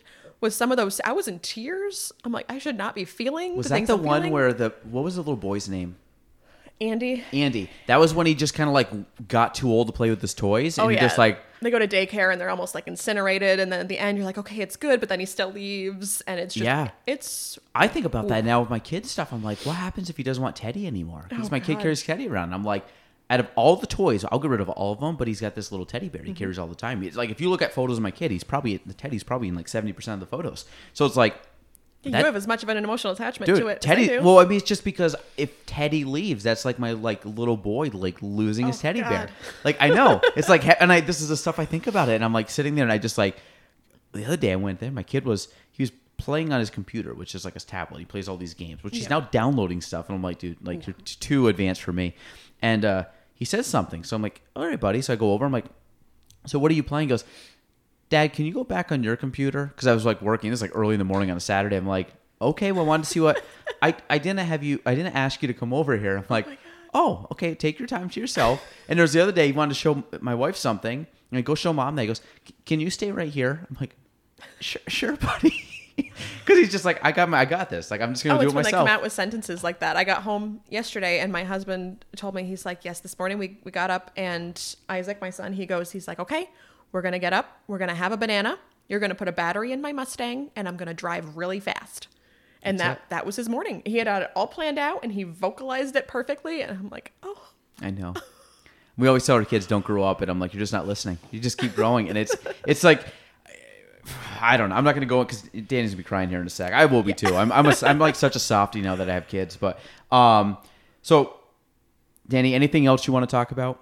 I don't know, we covered a lot. I, Yeah, we, I mean, I went through a bunch of stuff. I'm sure I could like dive into more, but I, I think I, I always look at, I said, I mean, I've already said it, but like, I think what you're doing is cool. I think like younger people that are taking ownership of, of, or kind of grabbing the baton of the future or the previous generation and leading the future generation um, into good things. And I think, like I said, building the community up, building the area up, just being a big advocate and big like you know vocal person and and also not just vocalize it but back it up with actions is a huge thing. So um i'm just very I'm like i'm a big fan of the stuff you've been doing and obviously getting to know you a little bit better is great. And i still love seeing all your crazy like farm life animals and like arts and crafts with your son and it, like i said you get seems like you got a lot of good stuff going on in life and it's you know It is, and I, I try so hard not to like compartmentalize it because you know Dani in the suit who's you know talking to a room of people. I'm still the, the goofy mom who's playing in the mud pit and you know Yeah. giving pet names to my chickens,